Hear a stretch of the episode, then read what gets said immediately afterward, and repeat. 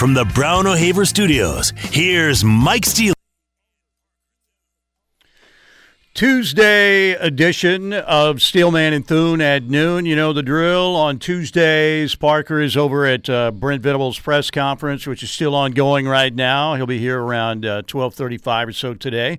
The White Buffalo will arrive, and we'll have Parker for segment number three. Out of the bullpen again in uh, short relief is the one and only Connor Pasby. And uh, Connor, how we doing? Doing good. Uh, watched some hoops last night. OU Yeah, basketball, which was very hard to watch. Oh my gosh, brutal, absolutely brutal. You know the good thing you're thinking about, man, this this football season. If you're a Sooner fan, has been tough. It's been agonizing. Yes, you know it's uh, you know growing pains. Brent, year one, but man, it has been tough. Sooner fans, they don't deal with losses very well. They're not accustomed to losing. So you're thinking, all right, man, that was a winnable game. It's kind of a dagger right in the heart when Baylor uh, does what they do late in the game and run it right down Oklahoma's throat to uh, seal the deal against the Sooners on Saturday. And then you kind of think, well, you know what? Hey, the basketball season is getting underway.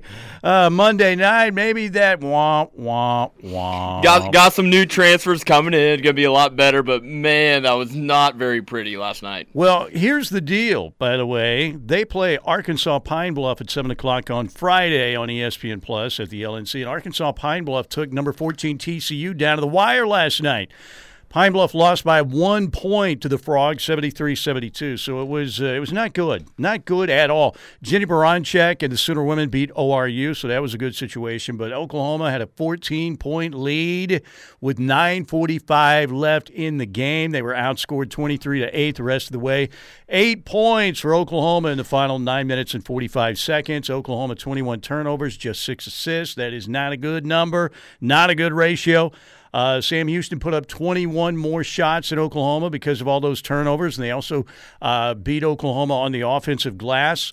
So they outshoot the Sooners 64 total shots for the Bearcats, 43 for Oklahoma. Lamar Wilkerson nailed the three with four seconds left, and that was it. Sooners fall to 0 1. They have Arkansas Pine Bluff coming up again on uh, Friday night. By the way, you know, usually if you see an upset like that, and we're getting right to football, don't worry, but if you see an upset like that, you know, normally you would look at the box score. Some of you, you like me last night, like, Oklahoma's get this done. They're up 14. I wake up in the morning, OMG. You know, really? You'll see, and you'll look at the box score like maybe Sam Houston uh, State shoots like 63% from the field. They shot 32% from the floor and beat Oklahoma in Norman. I mean, Usually, usually upsets are high scoring games, but they had, I think, OU had two points in the final five minutes. That's just not great down the stretch. It is difficult being a Sooner fan right now. As I tweeted out uh, earlier this morning, bring on softball, Patty Gasso. I mean, that's a guaranteed, uh, you know, spot in the Women's College World Series and very likely another Women's College World Series title. All right, uh, but we are going to talk Sooner football today, and uh, again, Parker will be arriving from Brent's presser coming up here in a little bit. No uh, decommit that I've seen officially from Colton Vasek yet. We'll get into that a little bit later. Certainly doesn't look like good news for Oklahoma when he scrubbed uh, both Twitter and Instagram of you know his commitment stuff to Oklahoma. That's not a good sign. Uh, the Sooners, though, they have to think about winning football games down the stretch. Every loss you take, wasn't that a police sting song? Every loss you take means a possible decommitment, maybe two. Who knows? Uh, so if Oklahoma can get to eight and four, get to a bowl game, whether it's Memphis, whether it's Scottsdale, wherever, they need momentum heading into the offseason because they they had some momentum and then they gave it away again in Norman over the weekend. So we'll see what happens.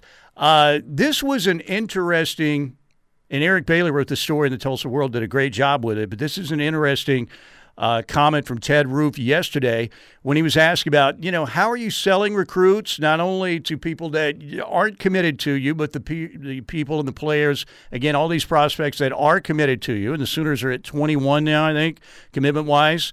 Uh, they were number six again in the 247 uh, national rankings as of yesterday. I don't think anything's changed today, but uh, Ted Roof was asked about selling recruits and keeping recruits during a tough stretch. You know, it's certainly something that, that you deal with, you know, because if you don't bring it up, the people you're recruiting against will.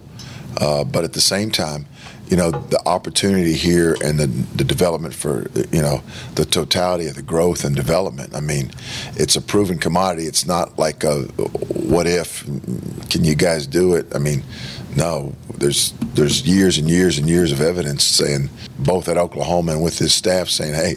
We can do it. We have done it, and here's here's how we've done it, and here's who we've done it with. So, understanding the, the, the totality of the, the, experience here at the University of Oklahoma uh, and not getting bogged down in, um, you know, where we are today, that's certainly a factor, and we all want to be better. And uh, we're going to work through this, and we, we are going to get better. It's not a matter of uh, if, it's just a matter of, when. And uh, all of us want it immediately, if not sooner. So, I mean, uh, that part of it, but uh, and recruiting the right type of people that fit here you know, from a standpoint of uh, toughness, blue collar, uh, you know, family, discipline, accountability, all those things that work ethic, all the things that go into being the right fit here. And, uh, you know, we've got a great recruiting class put together, and we're going to continue to add to it, and we're going to be fine. All right, sounds positive right there, but will it turn out positive if the Sooners hold this class together? Even if Vasek uh, decommits, you're going to have a top 10 class, and it looks like Vasek will decommit. But if you get Peyton Bowen again to flip, uh, you know, uh, go out and win football games. Quit playing on ESPN Plus. That might help, you know? Close out some games. So uh, we'll see what's going to happen with Oklahoma down the stretch. That uh, comment from Ted Roof is our Ortho Central Clip of the day Ortho Central Saturday Injury Clinic, very popular, and they've done a lot of good for uh, high school athletes and their injuries they might suffer on a Friday night with the Saturday Injury Clinic. They're now uh, proud to welcome orthopedic surgeon.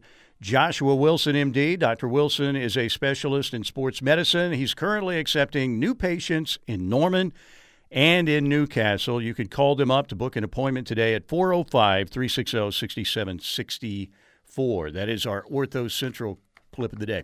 I, th- I thought that was this was an interesting exchange towards the end of the uh, Ted Roof presser.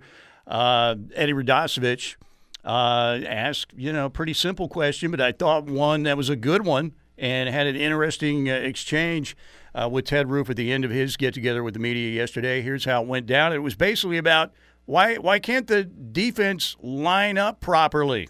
How much of the problems as a whole are just not lining up correctly? And how does that happen going into the 10th week of the season? That, well, do they just not understand what they're being asked well, here's, to do? Here's, uh, here's, it is a problem, okay?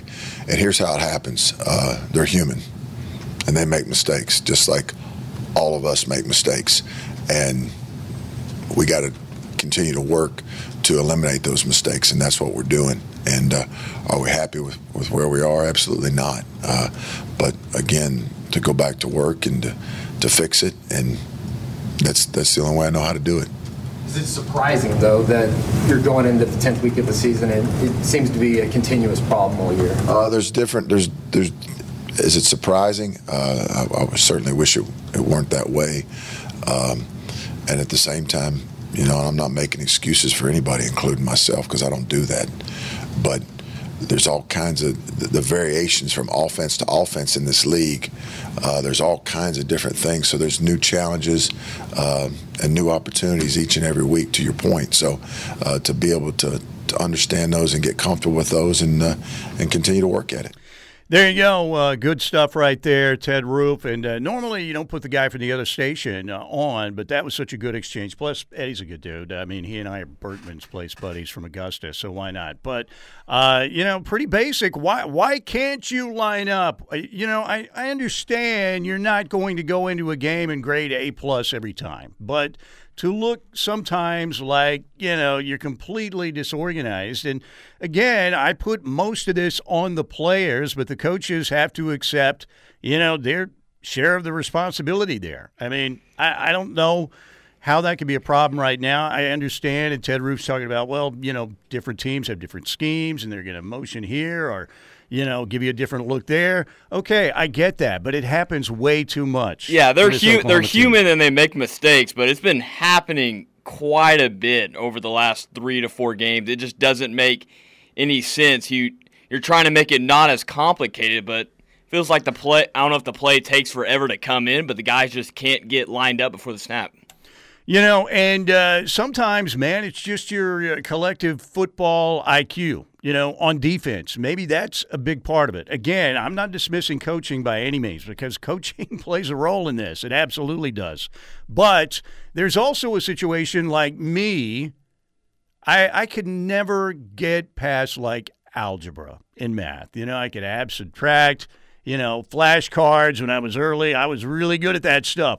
Once they started putting letters in math, I was done. Absolutely done. Now I could write and, you know, every other uh, you know, stuff that they handed me in school, I was pretty good at when when I applied myself. But math, it was like it's not happening. It's just not happening. My brain couldn't grasp those concepts. I don't care how much I studied, how many times I looked at it, went to a tutor, it wasn't happening for me. And maybe that's what's going on with some of these guys on defense. So, anyway, uh, who knows? The all the knowledge just can't stay in their brain. Well, and, and that was part of the uh, the stuff that we talked about early in the season. Well, you know, maybe this is too complex or whatever. But Brent has dug in his uh, cleats and said, or his coaching shoes, whatever, and said, you know what? If we're going to get this installed, if we're going to play the kind of defense I want to play, we've got to learn this stuff. You can't all of a sudden decide, you know what, here, let's go to this defense for two weeks. I saw some of that when John Blake was coaching. You know, all of a sudden, boom, there's a new offense the next week. You know, if you want the quick fix, okay, that might win you another game, maybe. Mm-hmm. But if you want to go into the SEC and be playing the kind of defense you want to play, you've got to stick with this. Now, look, if it doesn't work next year, and certainly the year after that, doesn't matter all the talk about culture, all the talk about, you know, commitment and accountability. Well, guess what? There's going to be a new coach in. Now, again, I think Brent's going to get it done. I like this coaching staff a lot. I think their pedigree is great. You know, the, the Ted Roof hire, mm, that confused me a little bit. I'm like, okay, well, Ted Roof, all right, well, okay. Uh, but, uh, you know, you better start making some progress certainly next year. And the scary thought is how much better can they be next year? Now, with the portal, things can improve. They definitely can improve. But again, uh, you know, and, and, I think Baylor's playing some pretty good football right now. But for Oklahoma to have some of the problems they have, just getting lined up, well, yeah, filling and, the right gap, it's, it's not know, it's not a complicated Baylor offense either. That's the thing. Well, and here's the bottom line. I mean, uh, besides the turnovers, which were obviously huge, and Baylor getting the extra possessions, the the matchup of the game was the Baylor offensive line against the Oklahoma defensive line and the linebackers to an extent. And the Baylor Bears offensive line won that matchup big time, particularly in the fourth quarter. They just muscled up Oklahoma and said, We're going to run it. You try and stop us. We're going to win the game of the run right here. And that's exactly what they did. All right, we are underway. It is a Tuesday edition of Steelman and Thune. Parker will be here in just a little bit. Brent's presser is uh, wrapping up. We'll have some Brent Venables audio for you. Good to have you along with us. It is a Tuesday edition. You know what the Air Comfort Solutions text line is all about 405 651 3439. We'll also go right there when we get back. So get those texts rolling in at 405 651 3439. Taking a break right here. Tuesday on the home of Sooner fans, the ref.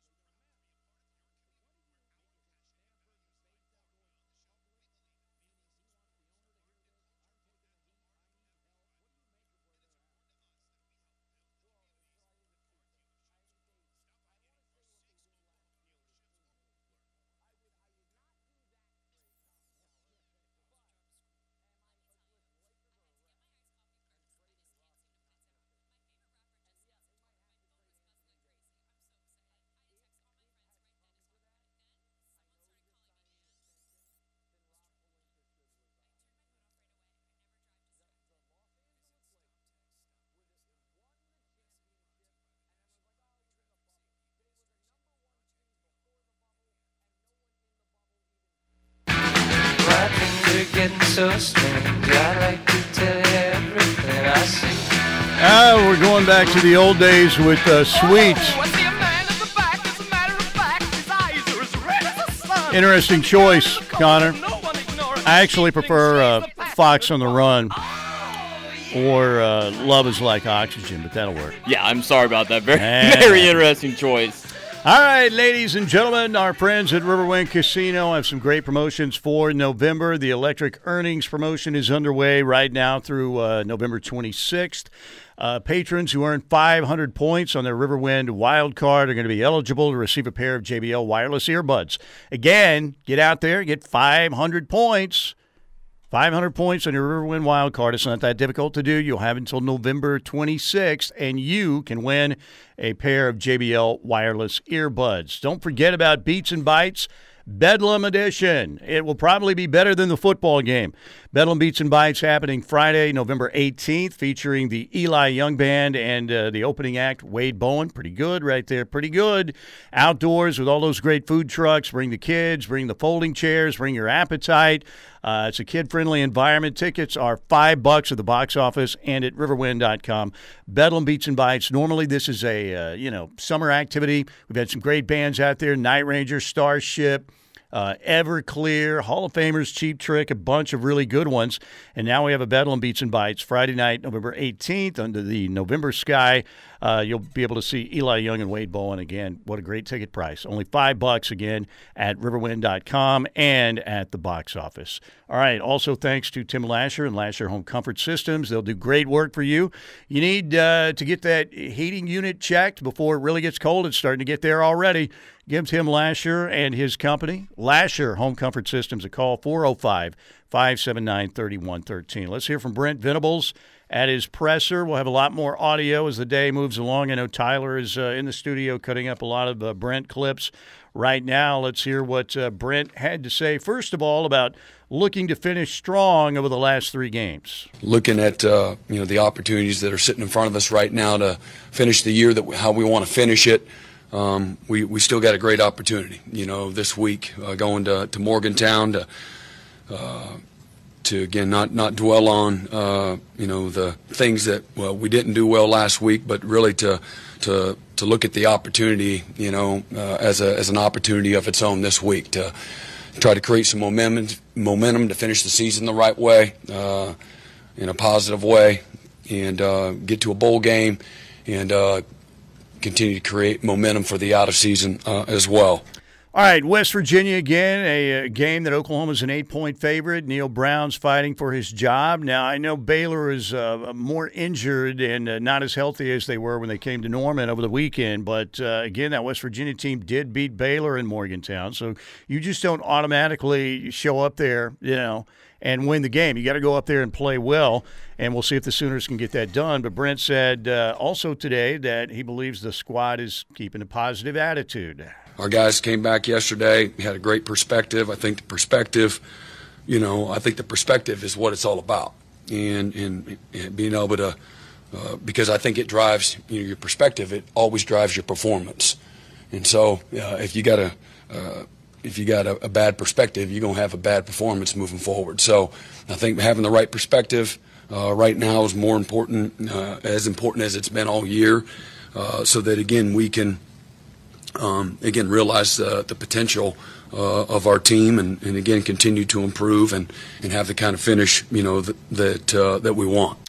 Yeah, it's going to be interesting again. I think the Sooners go there and they, they play a solid football game. They'll win. They should be able to win. But again, you can't have three turnovers and, and you've got to make some plays when the game's on the line. And the Sooners haven't done that enough.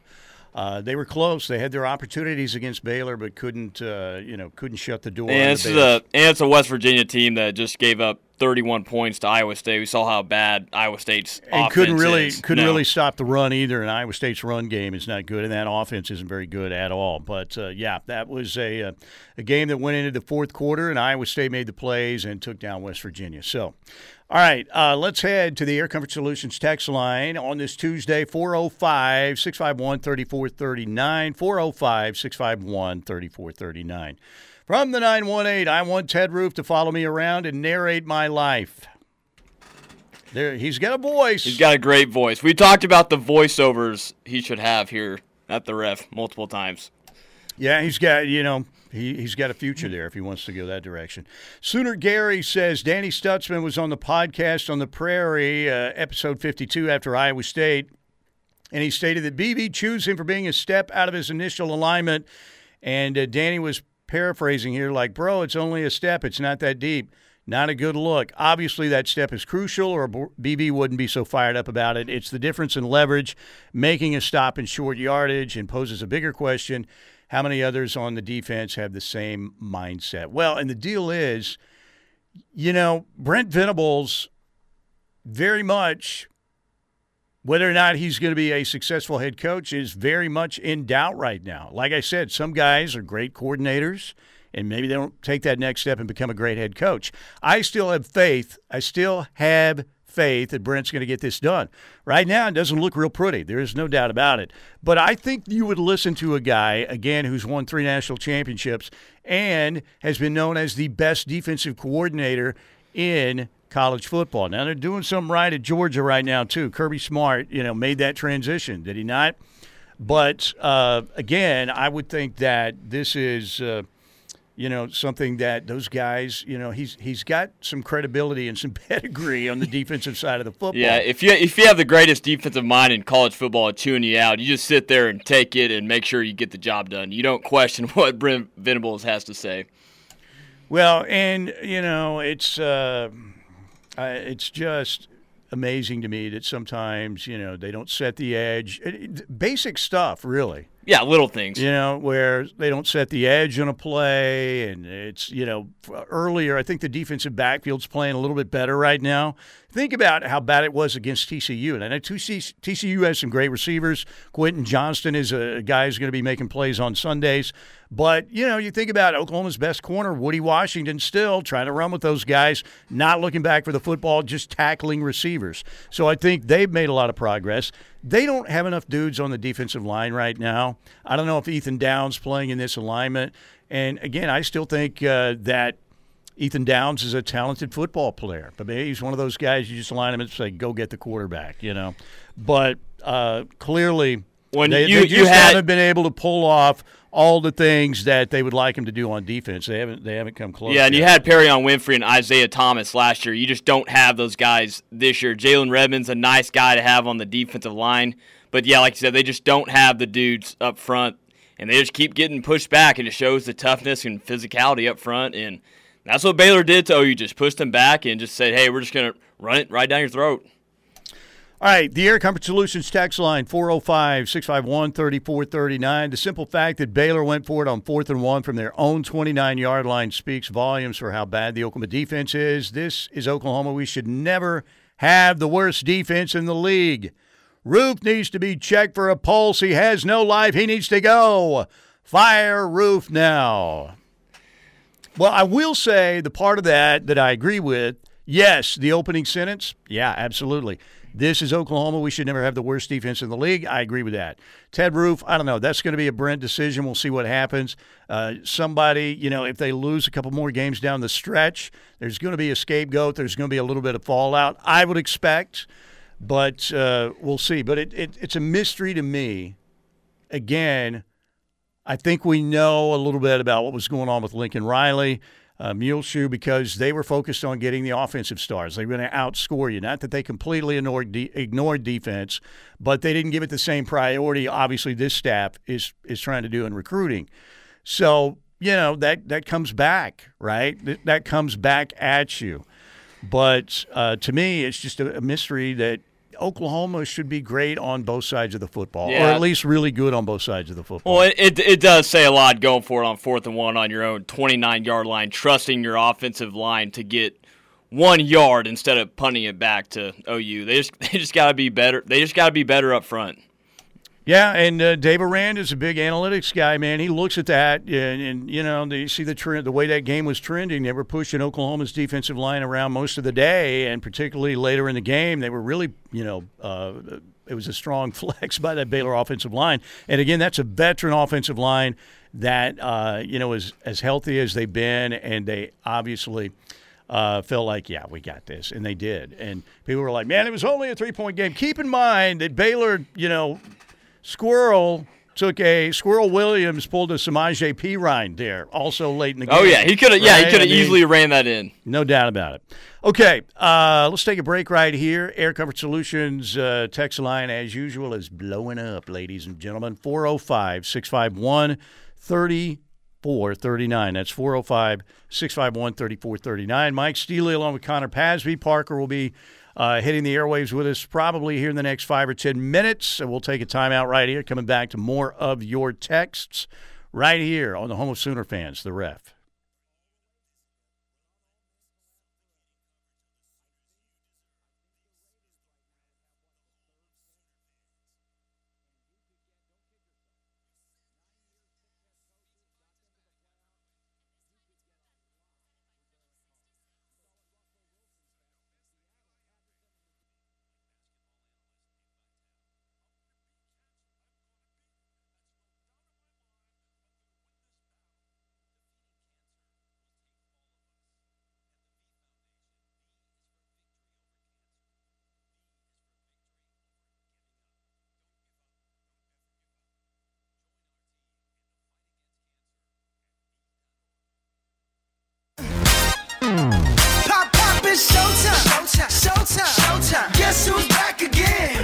Yes, Parker Thune has arrived via police escort. The uh, White Buffalo gets priority coming back from Brent's press conference. I, I did uh, hear that Brent said, anybody got any questions about West Virginia? Yeah, I don't think he got a single West Virginia question. Nobody asked about West Virginia. The media is lo- overlooking the Mountaineers. uh, that's that's rat poison right there. Maybe, maybe. All right. Uh, anything stand out to you from what Brent had to say?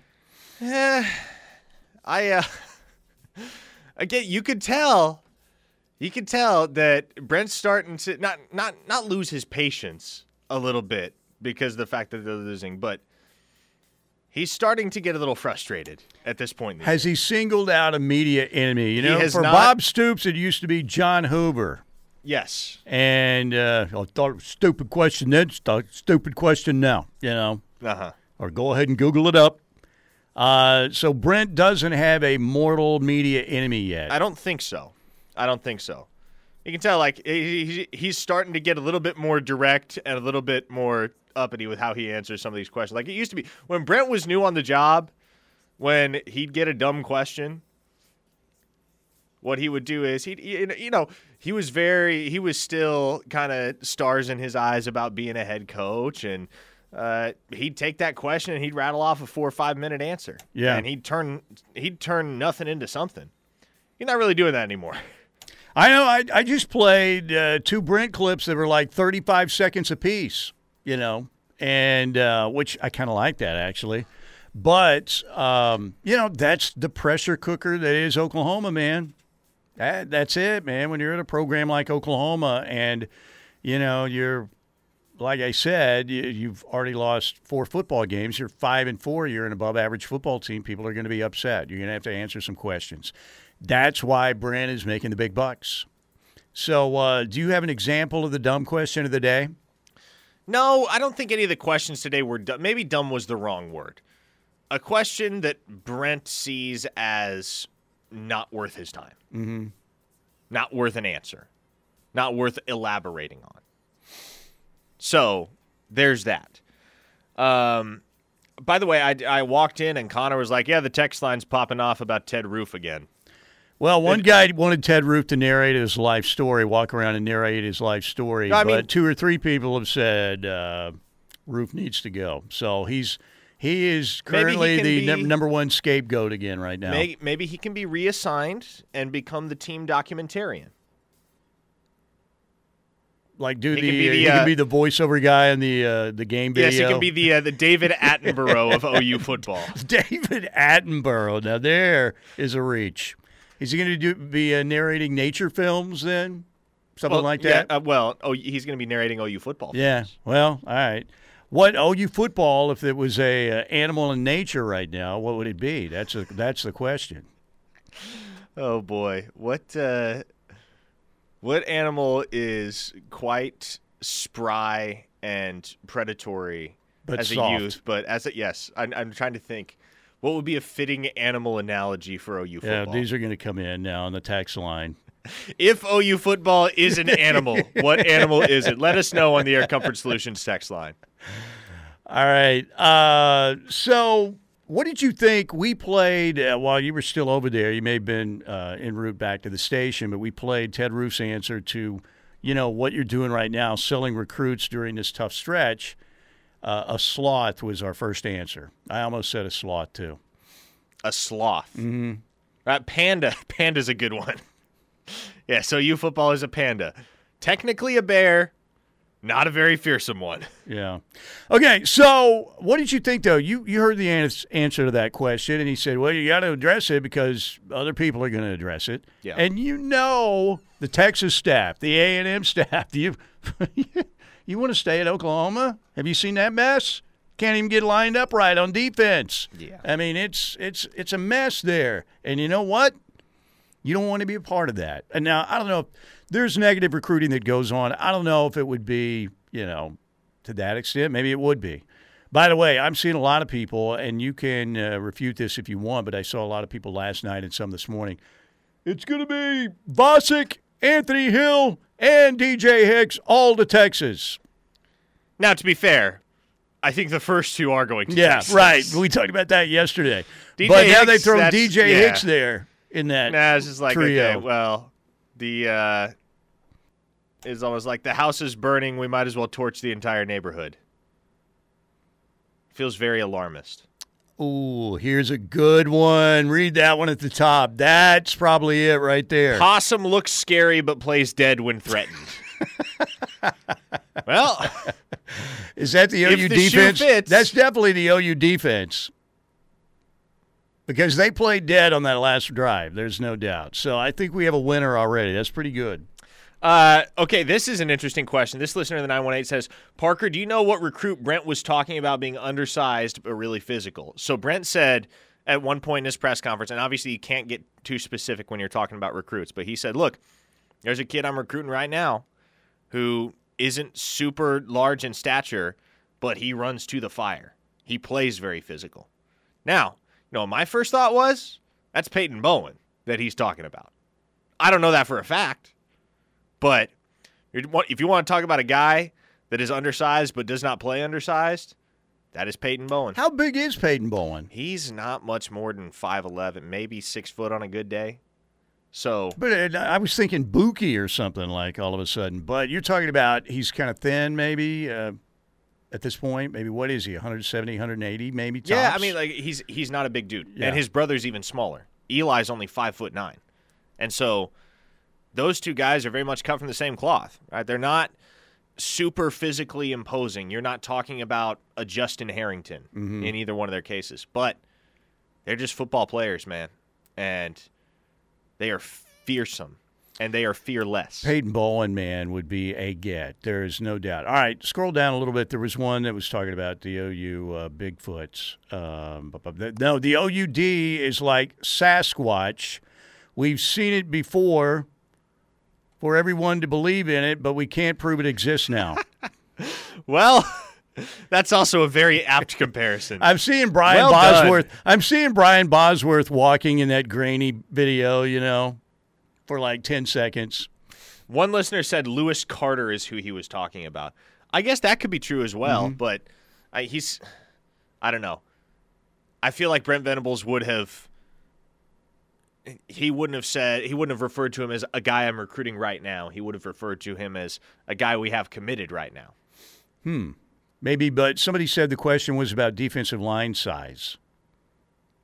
I don't know. I know, and I know you're trying to get your, you know, camera, all that going on, and while that's going on. So Yeah, but I don't think just because it was a question about the defensive line doesn't mean it couldn't be applicable to other positions. Because Sure. the way Brent kind of interpreted the question, right? You can take a question and you can kind of redirect it and add your own flair to it. And I think Brent was just talking about more of a general principle across his defensive unit as a whole, basically communicating, look, I don't really care how big guys are anywhere.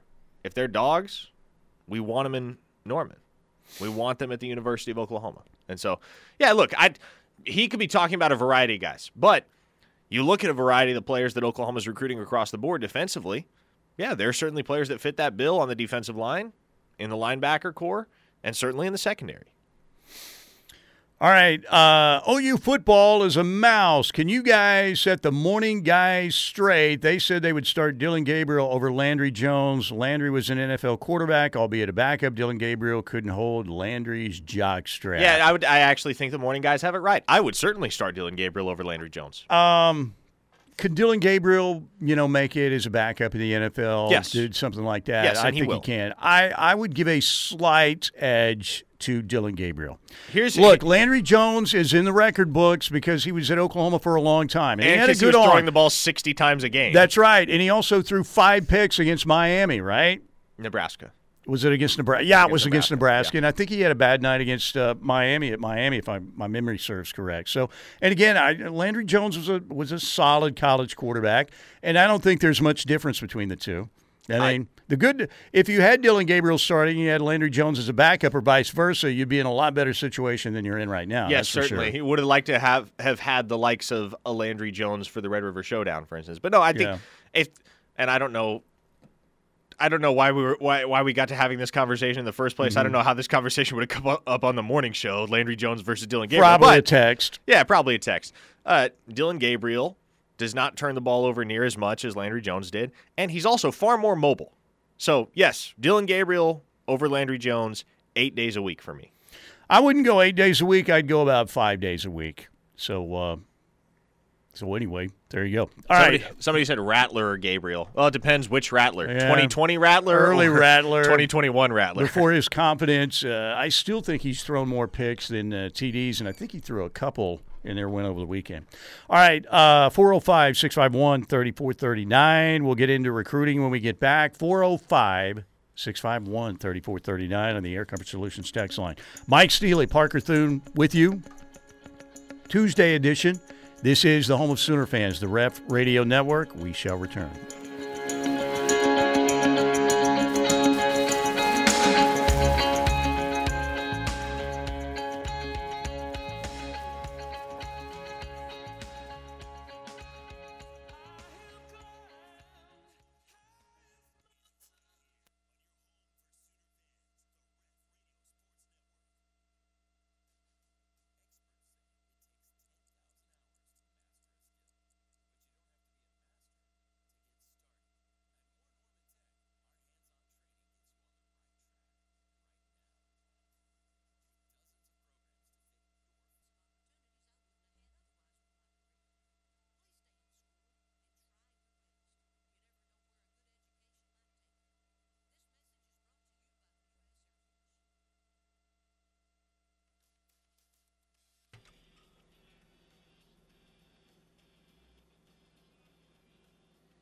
We are back, and uh, Twitter is all abuzz right now because Colton Vasek just tweeted out. Oh, no. 4 p.m.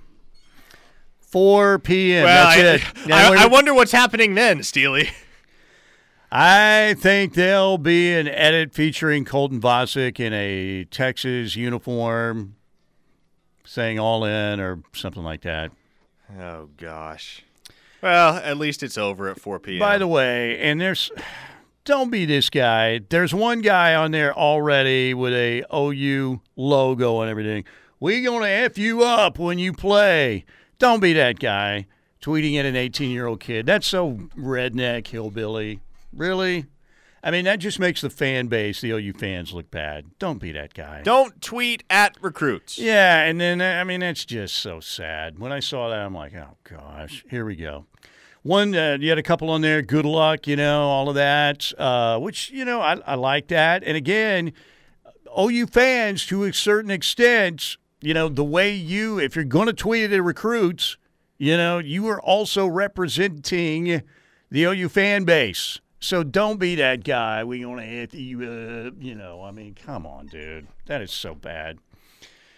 That's just pa- pathetic. Anyway, uh, 405 651 3439. So, uh, four o'clock today, and Parker, there people are, uh, you know, I would, uh, the panic level yesterday when we were talking about it, I would say it was about an 8 out of 10 because I think some people had been anticipating that uh, situation changing particularly with you know Texas coming off a big win. They have some momentum. They could go to the Big 12 championship game.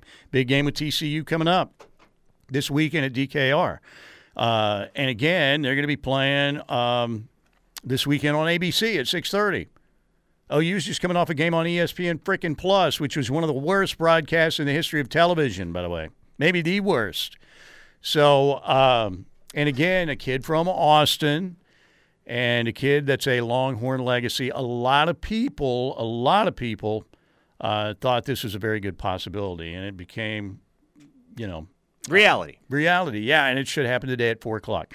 By the way, a lot of people chiming in on uh, Landry Jones and uh, uh, Dillon Gabriel, and where's my uh, Taylor?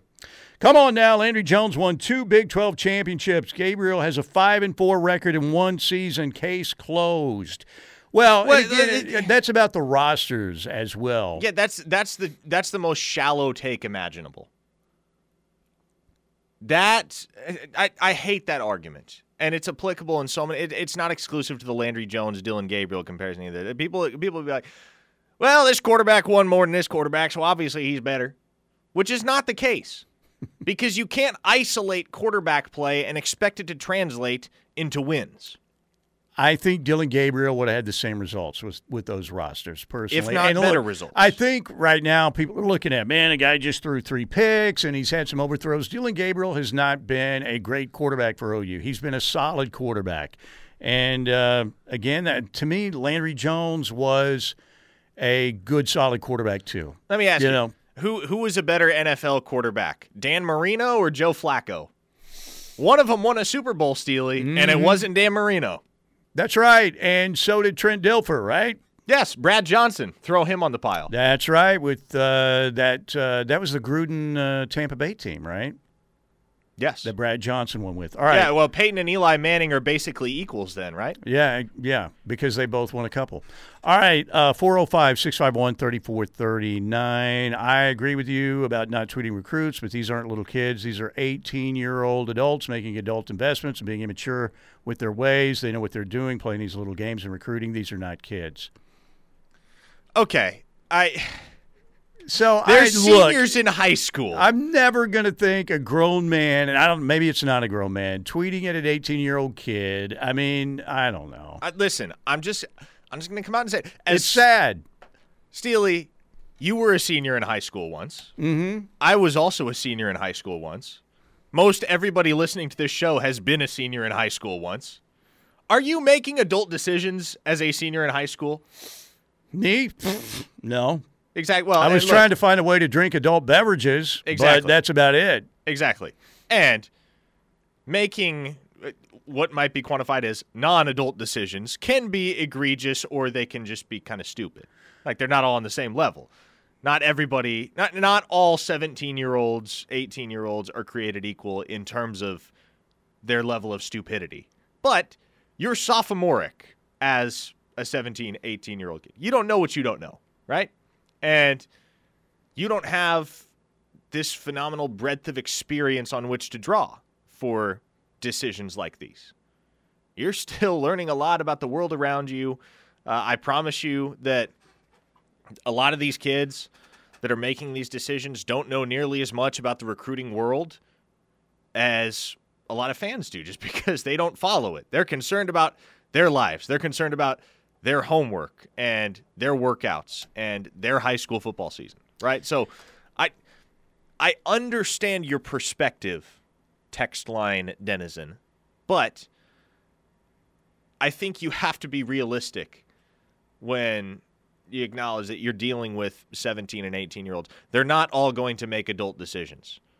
Nobody is making adult decisions 100% of the time at that age. It's just not happening. Yeah, and some are more mature than others. I no doubt about it. But uh, there, there's no way anybody can convince me a person who is an adult, a grown man, uh, which is probably the case here, telling a recruit, you know, we're going to f you up. Okay, you may feel that way, but it just looks so bad for the fan base. It looks so bad. All right, uh, 405 651 3439. Sean said the high school senior may be an adult, but you're a child for tweeting at them. No, and, and I agree with that. Look, I understand your pat. That just that's a really, really, really bad look. That's like LSU fan bad, and they're the worst. All right, Thank you to Last Year Home Comfort Systems for sponsoring our opening hour. We got another hour to go. More from Brent, more from you, more from the text line. Keep it here.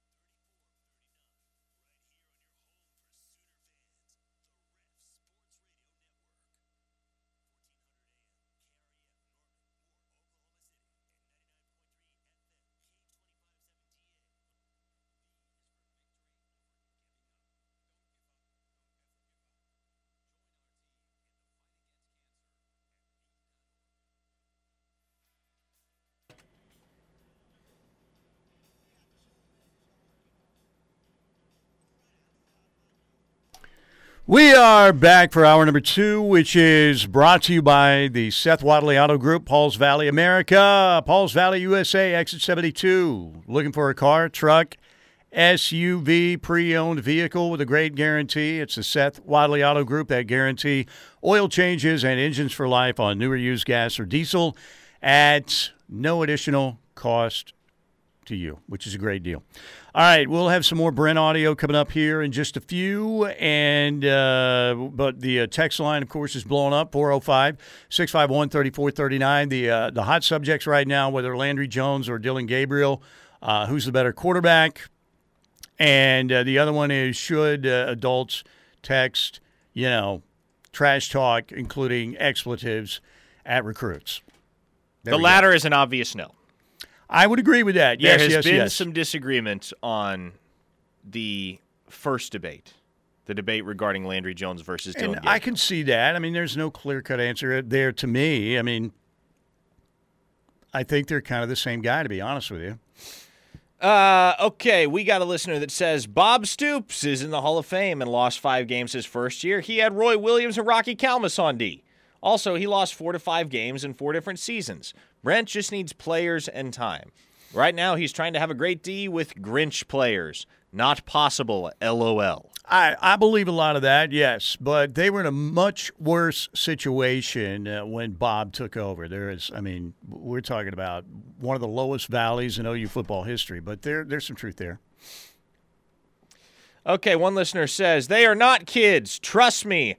I knew exactly what I was doing whenever I committed to play college baseball. It's BS what they're doing today with hopping from school to school and defending them. You should be shameful. Not surprised though. Thune doesn't have a clue on anything.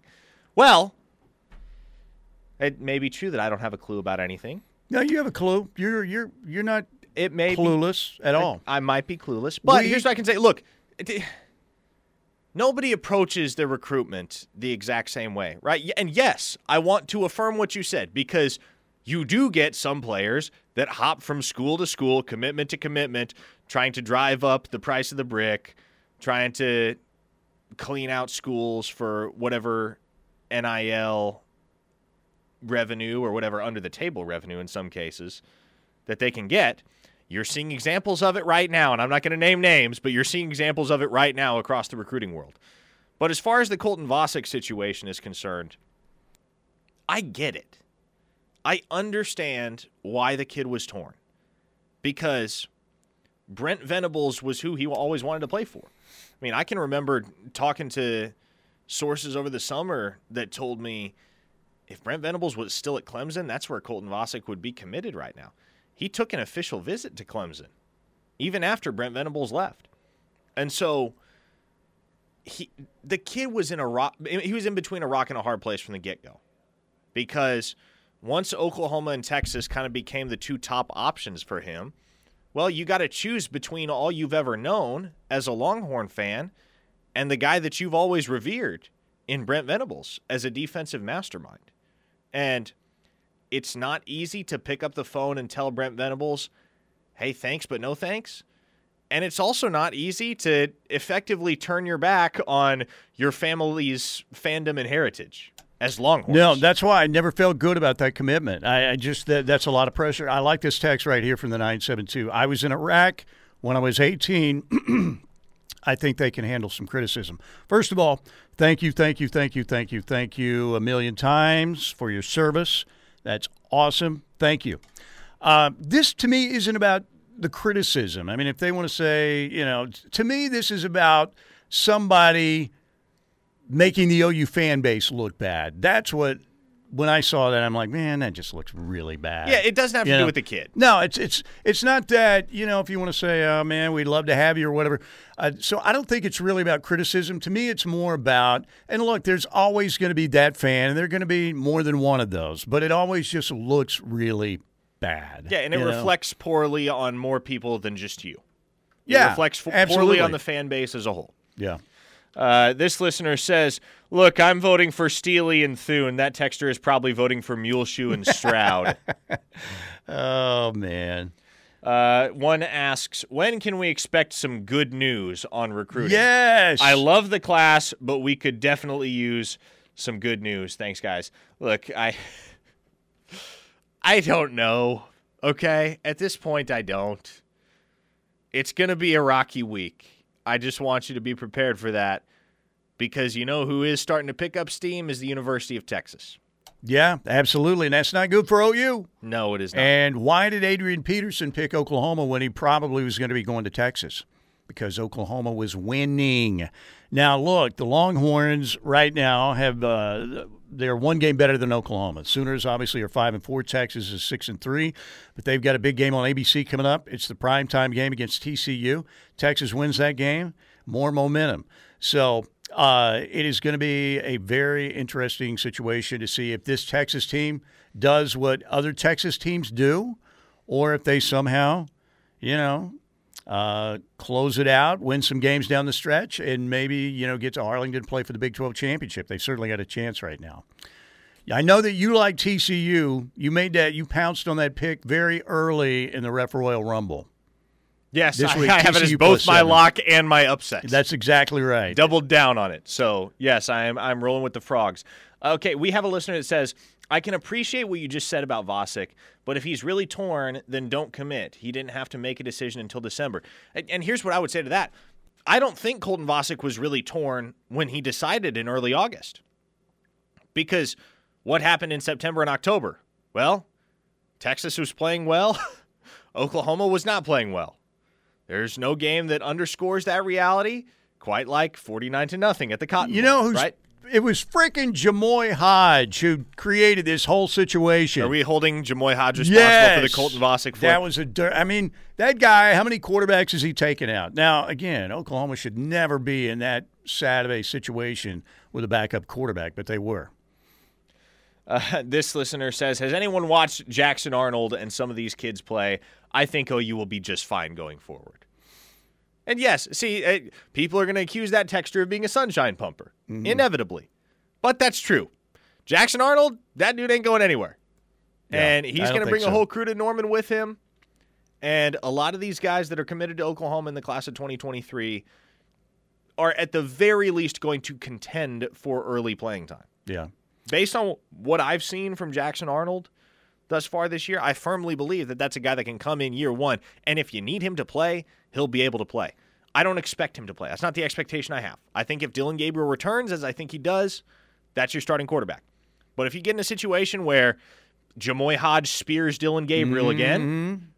then you feel a whole lot better about your contingency plan in 2023 than you did in 2022. Yeah.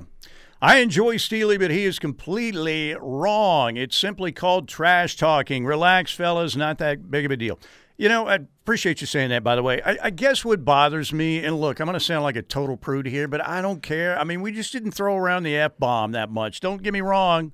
In certain situations, you know, there were a couple F bombs thrown around uh, over the weekend.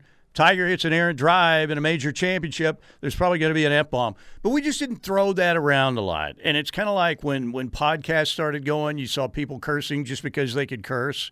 It kind of cracked me up. It's like, well, man, this MFR, I'm telling you, it's uh, that's just the way I was raised. Look, I'm old school. Like I said, I, I I'm not above doing that, but it just I don't know. It just looked bad to me.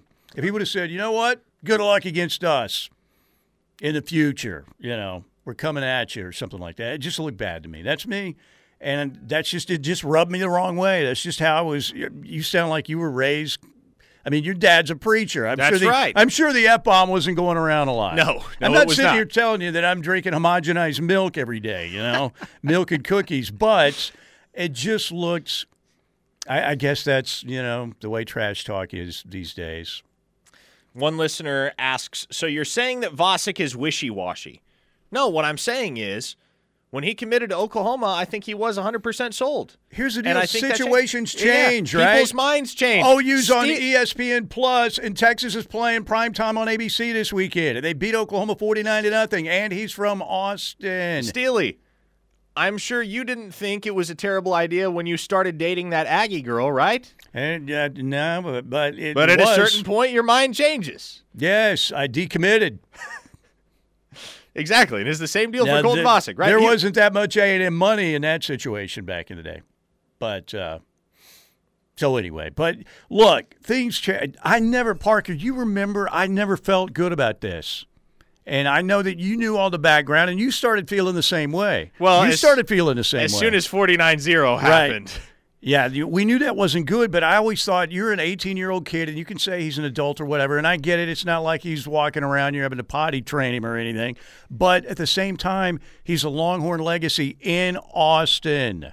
I mean, that's pretty difficult. I, I just never felt. Now, what I would have felt good about would be Texas really Texasing up the season. Now, there's still time to do that but um, and 49 to nothing was was certainly a big issue there as well. It sounds to me like he really wanted to come to Oklahoma and play for Brent, but the way things were going and the pressure that was put on him, Yeah. you know, kind of kind of changed his tune. So Let me read this question from Josh and Tulsa Steely, and you can air your thoughts on I it. like this because I, I talked about this a long time ago, and that to me was the biggest question concerning Brent. Go ahead.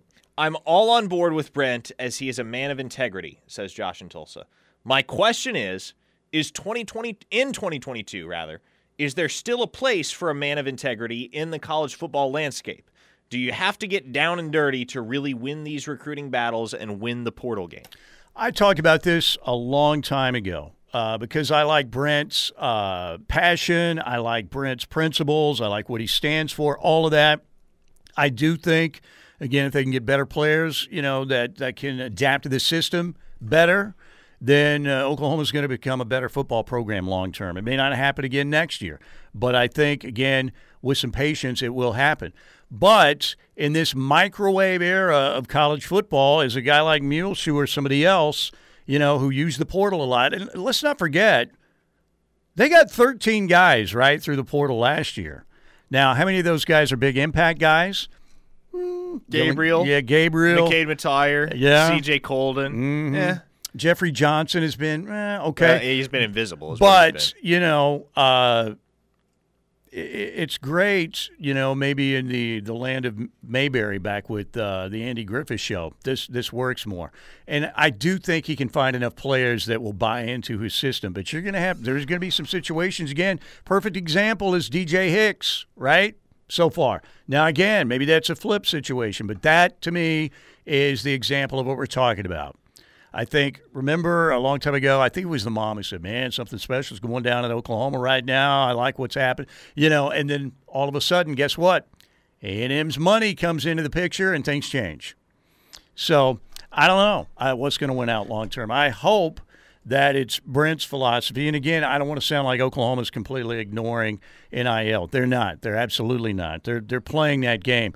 They're not playing with as many chips as A&M or Texas or No, Miami. there, there is no LifeWallet at OU. No, that's exactly right. But I would hope that Brent's philosophy and his way wins out long term because if it doesn't, man, college football is going to get uglier and uh, a lot less fun over the years, I think. Stay with us. Coming right back here on the ref.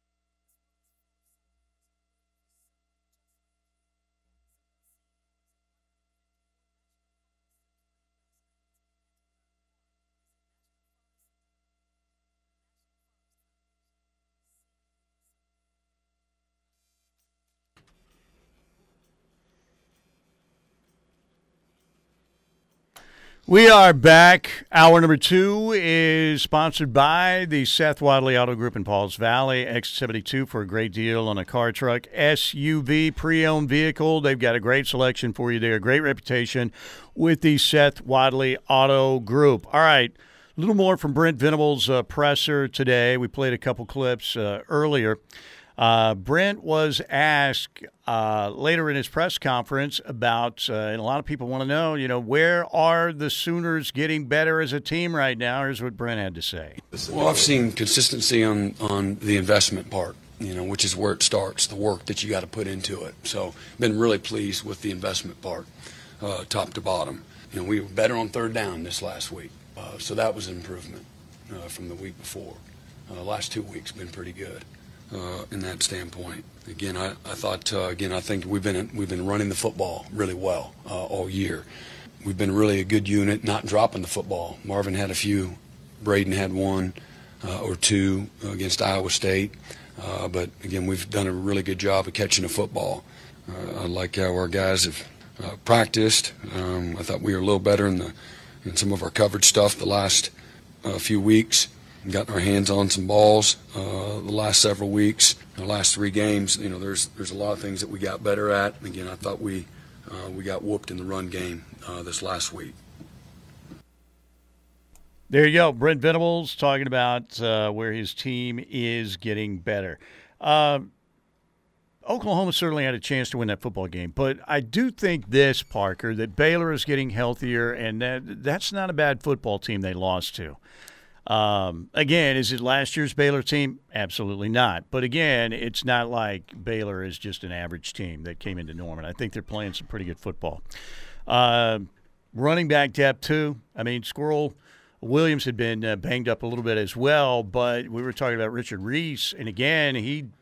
I guess he had flu symptoms most of the week, and, and that was, was really not much of a factor. That was the most astonishing thing about the game on Saturday, Steely, is that – Oklahoma's front seven made a jag of a running back in Squirrel Williams look like who's the best running back in Baylor history? I don't even know.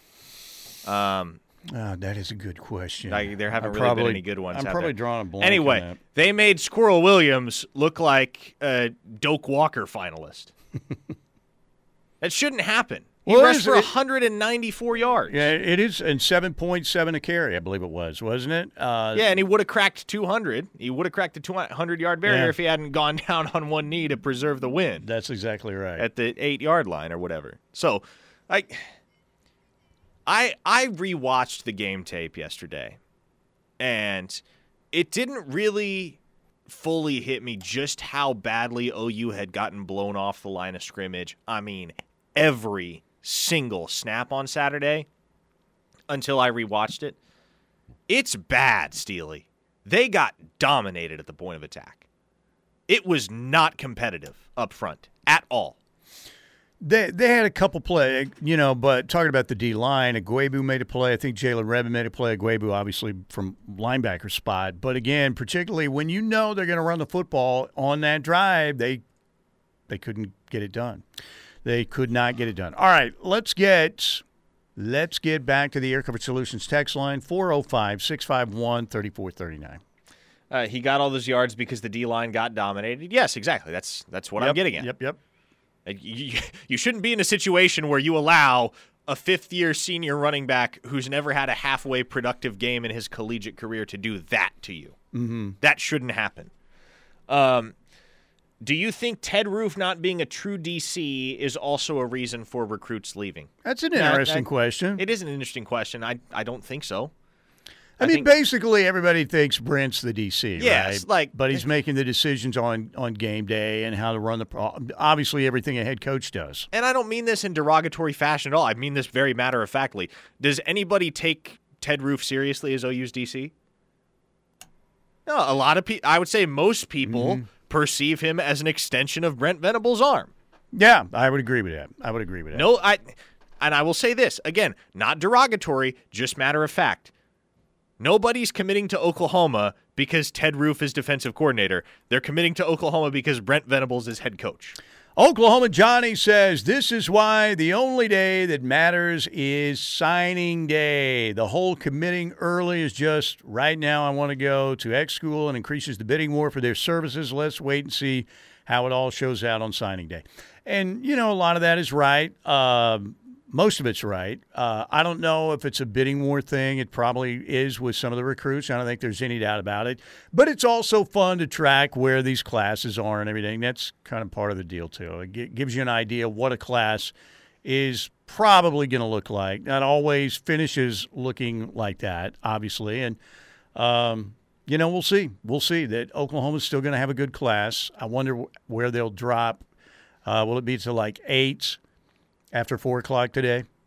Somebody said, "Watch, uh, watch Colton Vasek pull a DJ Hicks and put an A and M hat on." Like Texas fans are all Texas fans are all thinking, you know, hey, this is a done deal now. We got we've got Colton Vasek. Oh my God, A and M, no.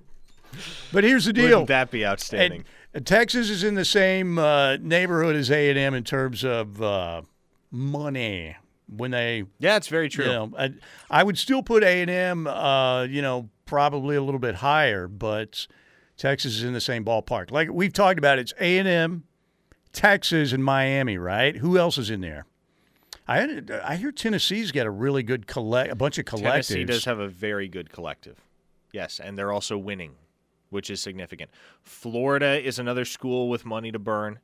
Can throw lsu into that mix as mm-hmm. well there are schools that are going to be well equipped to engage in these bidding wars for high profile recruits. Now, again, here's here's what I want to remind everybody of though. You look at the schools that were early adopters as far as that philosophy. Most notably Texas A&M and Miami. What are they not doing right now? Winning. They're not winning. I mean, Florida State spanked Miami over the weekend, and uh, A&M again uh, got beat uh, by it was Florida this weekend.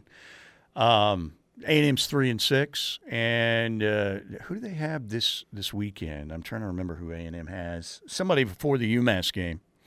Uh, it's it's it's gosh, who is it? Let me go ahead and Google it up. They have UMass, they have Auburn, and yeah, they have one. It's Auburn, game. right? It is Auburn, I believe. This yeah, weekend. Auburn is their season finale. They have. I thought LSU was their season finale. Isn't? Let me uh, let me go ahead and Google it up.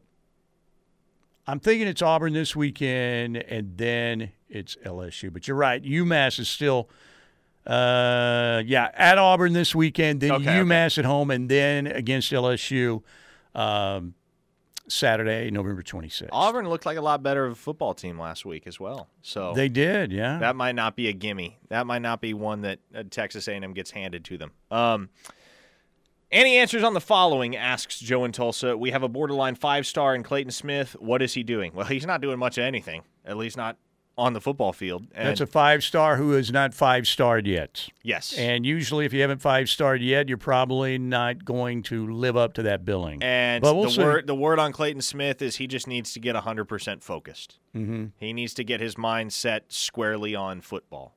And I mean, the physical tools are there. They've been there. That's part of the reason why he was a borderline five star. Yeah, he uh, looks the part. He definitely looks the part. Talking about another guy in that same vein, Joe also asked, why isn't Justin Harrington getting snaps?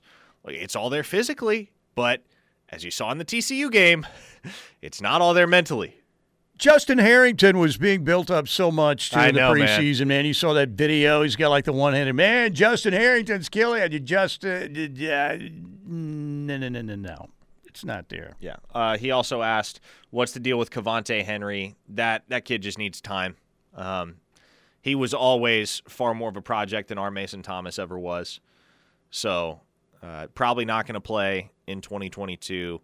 Might not play substantially in 2023 either. Another thing that BV is facing, says Sooner Gary, uh, how many starters on OU's defense would start for Tennessee, Clemson, Alabama, or Georgia? Maybe Billy Bowman? Yeah. I mean, that's pretty much it.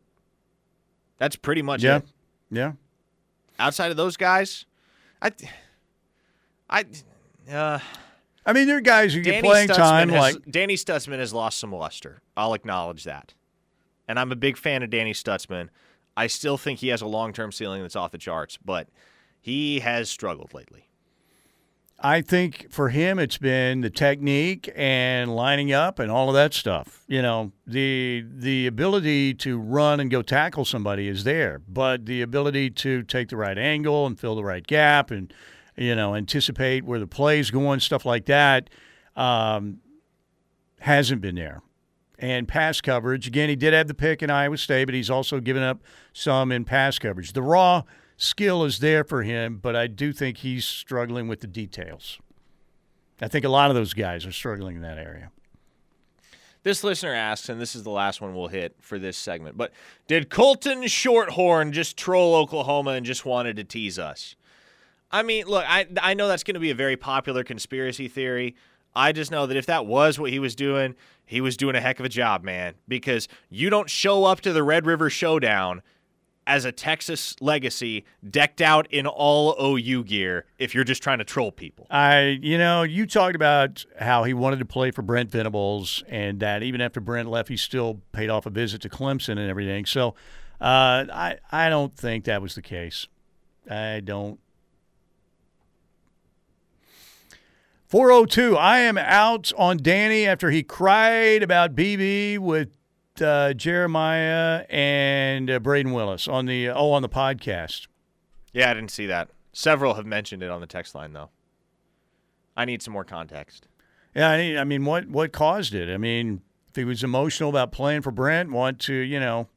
Okay, lad, we're gonna hit one more text because Okay. this is an excellent point that kind of sums up what I had touched on earlier. NIL money will tear apart a lot of locker rooms. Envy, wait for it. NIL and the portal have transformed college football, just not a complete change yet. Well, I think we're seeing some of that at A and M right now. You don't say? Yeah, I mean, right, right. It's it's happened fairly early. Now, again, some of that is uh, Venmo Fisher also. You know, not playing like Conner Weigman, uh, perhaps. But no, it's I, I I'm in agreement with you. That's you know, like I said, man, when all of this stuff started happening, when it was NIL and and the portal plus all of the you know conferences going for the Gordon Gekko, it's all about the greed. And I understand that you have to do that. You you know, if you want to be a big time program. But we may look, uh, you know, five years down the road, ten years down the road, and go, they ruined our sport. This completely ruined our sport. And now the Texas A&M marching band plays "Money" by Pink Floyd. The A&M band, I still like the A&M band because they've got the best tuba turners in all of college bandom. You're you're starting to sound like a band kid, Steely. You're starting to sound like a band nerd. Well, I mean, I love the A&M band. They're very precise. They're awesome when they come to town. Be right back.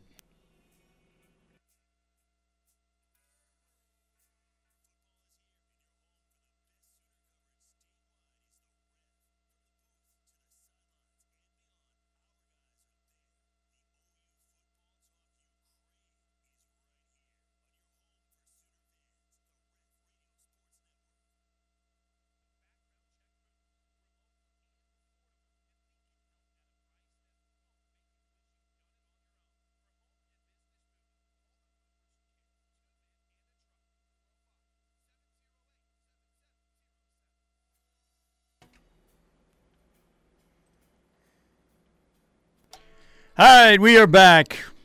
Thanks to our friends at Riverwind Casino, ladies and gentlemen. They sponsor our uh, hotline 405 329 9000.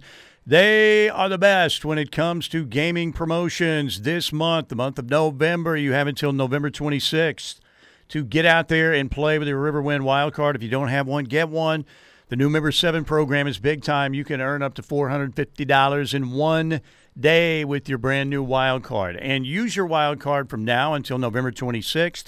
And patrons who earn 500 points on their wild card are going to receive a pair of JBL wireless earbuds. All right? Points must be earned Sunday through Thursday, will be carried over every week. But again, Get out there and earn yourself a pair of the JBL wireless earbuds. Just get 500 points on your wild card. You have until November 26th. Don't forget, we've got a big time concert happening Beats and Bites Bedlam Edition. The evening before Bedlam, it's going to be a lot of fun. The Bedlam series, of course, will be played. Uh, Saturday, November 19th. Uh, we don't know a game time yet, obviously, but Beats and Bites is coming back. Brought to you by Riverwind and Phillips 66, and you'll be able to see the Eli Young Band, the headliners, and Wade Bowen as the opening act. All the best local food trucks will be out there. Bring the kids, bring the folding chairs, bring your appetite. It'll be a good time outdoors under the November sky the evening before Bedlam. Bedlam Beats and Bites, an outdoor concert over at Riverwind. And again, you can t- get your tickets for only five bucks at riverwind.com or at the box office there in the casino. Okay, uh, you want to get back to the text line? Sure, let's get on back there and see what the folks are saying. Uh, this listener asks Parker's confidence in landing Hicks and Bowen. My confidence in Peyton Bowen is still pretty high. I would stay. I would say sixty percent. Uh, my confidence in DJ Hicks. I mean, look, I. He's supposed to visit Texas this weekend, apparently, or at least that's kind of the belief behind the scenes. So, I. I don't know what ends up happening with a kid like that because it's also not out of the question that you don't get a school like Miami or like Oregon, for instance, that just decides to drop an enormous bag on National Signing Day in order to get him signed. So, with five stars, man, we talk about it so frequently, but with five stars, you can't really ever take anything to the bank. Guys like PJ Adebawore are the exception and not the rule. And for DJ Hicks and Peyton Bowen, I, I, I firmly believe that Peyton Bowen's road is going to lead back to Oklahoma due to a variety of factors the relationship with Jackson Arnold, the girlfriend factor, uh, as well as his little brother's affinity for OU and their desire to play together. So, to me, it still makes the most sense for Oklahoma to be the destination for Peyton Bowen. As far as DJ Hicks goes, look, I. I don't want people to get their hopes up, and I've said this time and time again. I don't want there to be. Let me ask you this about DJ Hicks. Okay.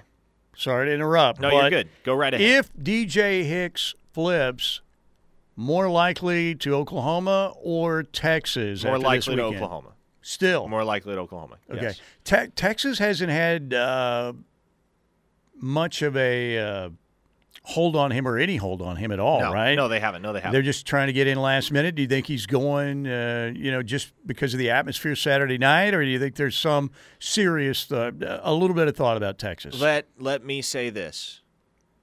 I'm going to have to double check this, but I don't believe Texas has offered Damian Sanford.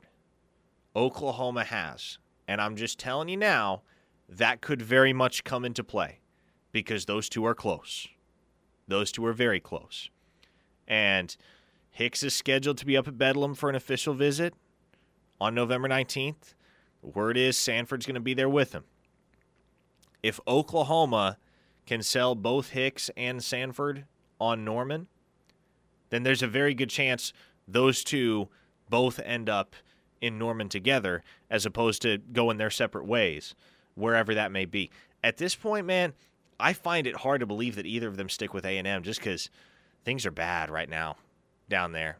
Things are bad, and you just lost your other prized commit in Anthony Hill, who's now all but a certainty to end up at the University of Texas. Things could really fall apart here down the stretch for the Aggies. Yeah, it it could be rough. The uh, okay, any, any chance Texas offers his teammate also?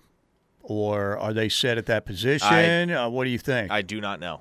I do not know, and I don't want to act like I know. So we we shall see. Um, Jesse G says beats and bites is quickly becoming the description for this season. uh, why doesn't OU drop a load of money for DJ Hicks? Asks this listener in the five one two. Things will be the same till we start playing the game. Well, again, and I, I I don't want to beat a dead horse, but when we get questions like this, I have to keep beating the horse. There is still no empirical data that suggests that buying a recruiting class is going to result in on-field success. In fact, there is empirical data to suggest that that is the opposite of the case Because again, you look at Texas A&M, you look at Miami, I promise you, those are the two schools that have spent more NIL dollars than anybody in the country since last July 1st when the NIL legislation passed. And you know what those programs have in common right now? They suck. Yeah, the early returns at A&M do not look good. And remember, what's it? Eight, eight five stars in one class. It's a new record. And uh, who knows? Portal guys at A&M or I, I don't know, did they get a one-year NIL deal? How did we don't know how the money works there, so we'll see. By the way, how how busy do you think the portal will be for Oklahoma with players going into the portal that are on the OU roster right now? Hashtag trust the processing. there are going to be a lot of guys that get processed, Steely. And are they going to be processed by the coaching staff, yes. or are they? Uh, do you think there'll be some guys that are like, man, I just, I, I you know, I, I no, that's that's that's what processing some, means. There like will that. be some of that too, where some players are thinking, you know what, it's just not quite for me. But a lot of that, you know, coaches are looking for fits as well, obviously, and particularly for Oklahoma the vast majority of Oklahoma's portal casualties this offseason, whether those players will, and they, I, I, I don't, I don't want to say whether they'll acknowledge it or not because they won't, but I promise you that the vast majority of OU's portal casualties this offseason will be because the coaches give them that gentle push. Right. Do you, okay, would you expect Oklahoma, the Sooners brought in 13 last year through the portal? Would you expect that number to be less than that or more than 13 after this season in the portal? Ooh, that's a good question because it's it could be a push, honestly.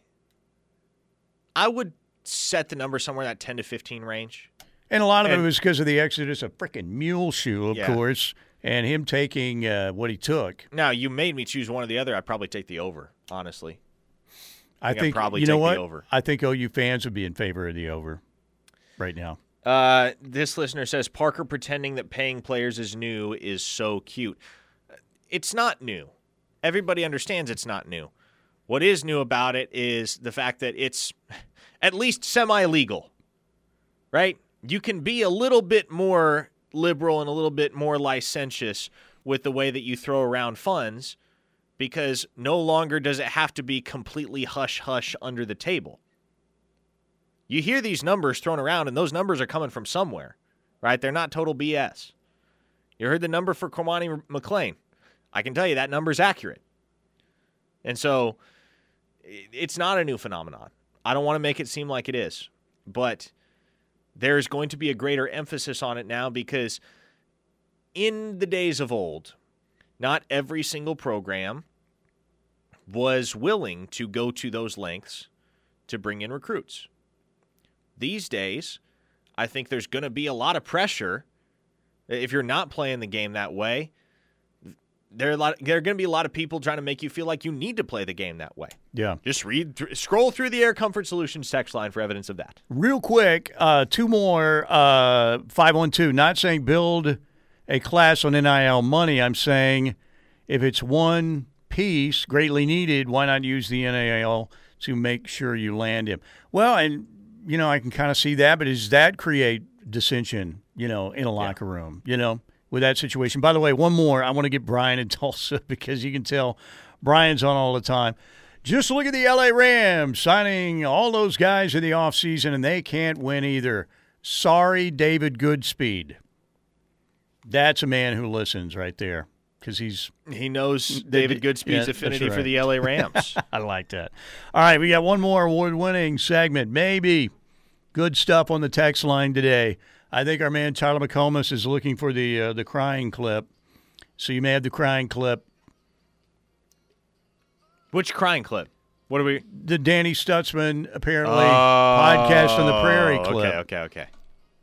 I got you. We dig out that audio, and I went right in the production room to tell him about it, and he was already on it. We'll be right back here on the Home of Sooner fans.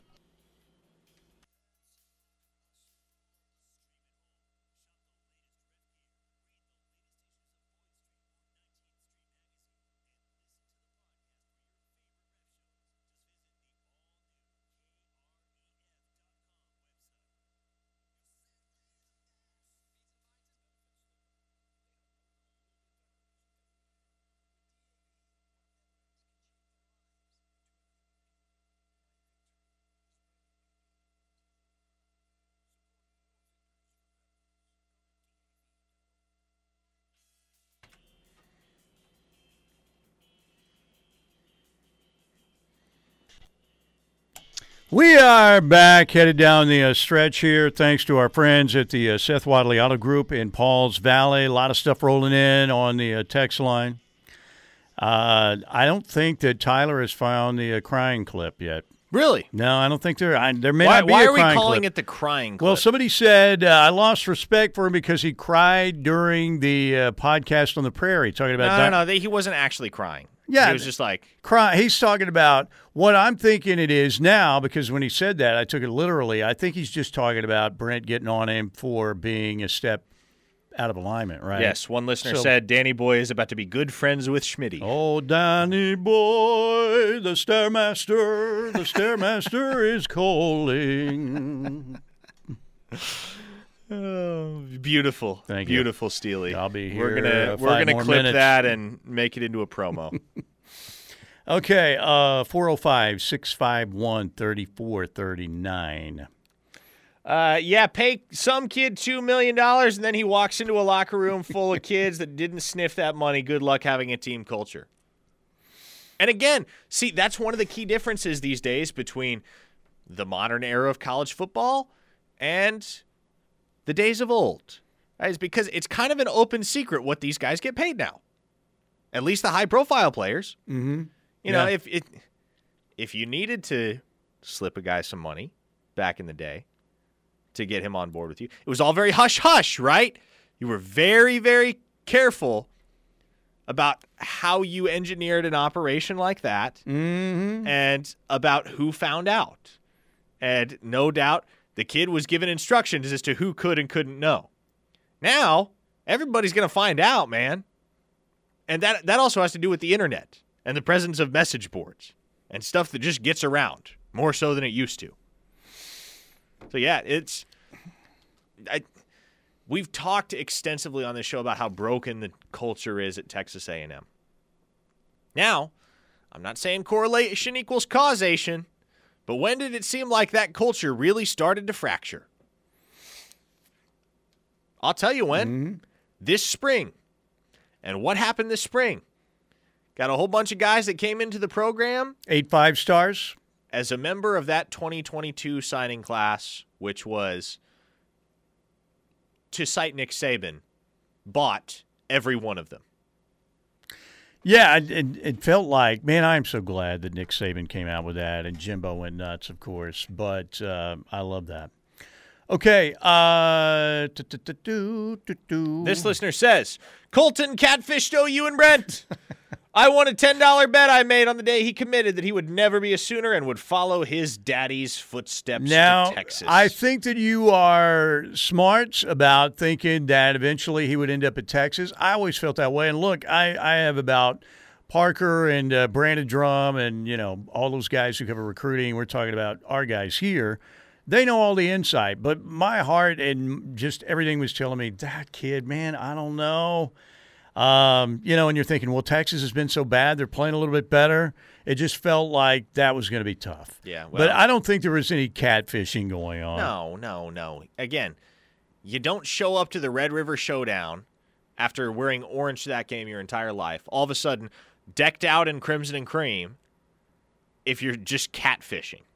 That's taking it a little over the top. I mean, that would would be the ultimate catfishing right there. Hook, line, and sinker. Stink bait, whatever you catch catfish with these days. yeah, let me ask you, the average fan on the Air Comfort Solutions text line.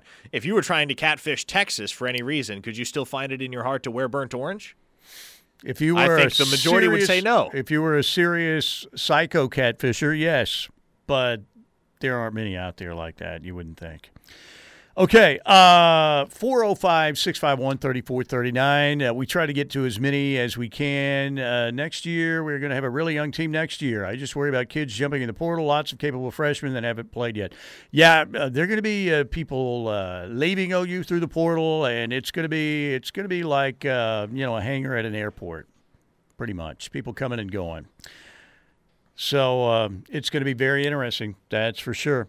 All right, uh, four o'clock for Colton Vasek today. The hits keep on coming. By the way, there's always Sooner ba- basket. Womp womp womp. Sam Houston State. Oh yeah, we didn't even touch that, did we? I did when you were gone, but at Oh. the press conference, uh, brutal in all caps.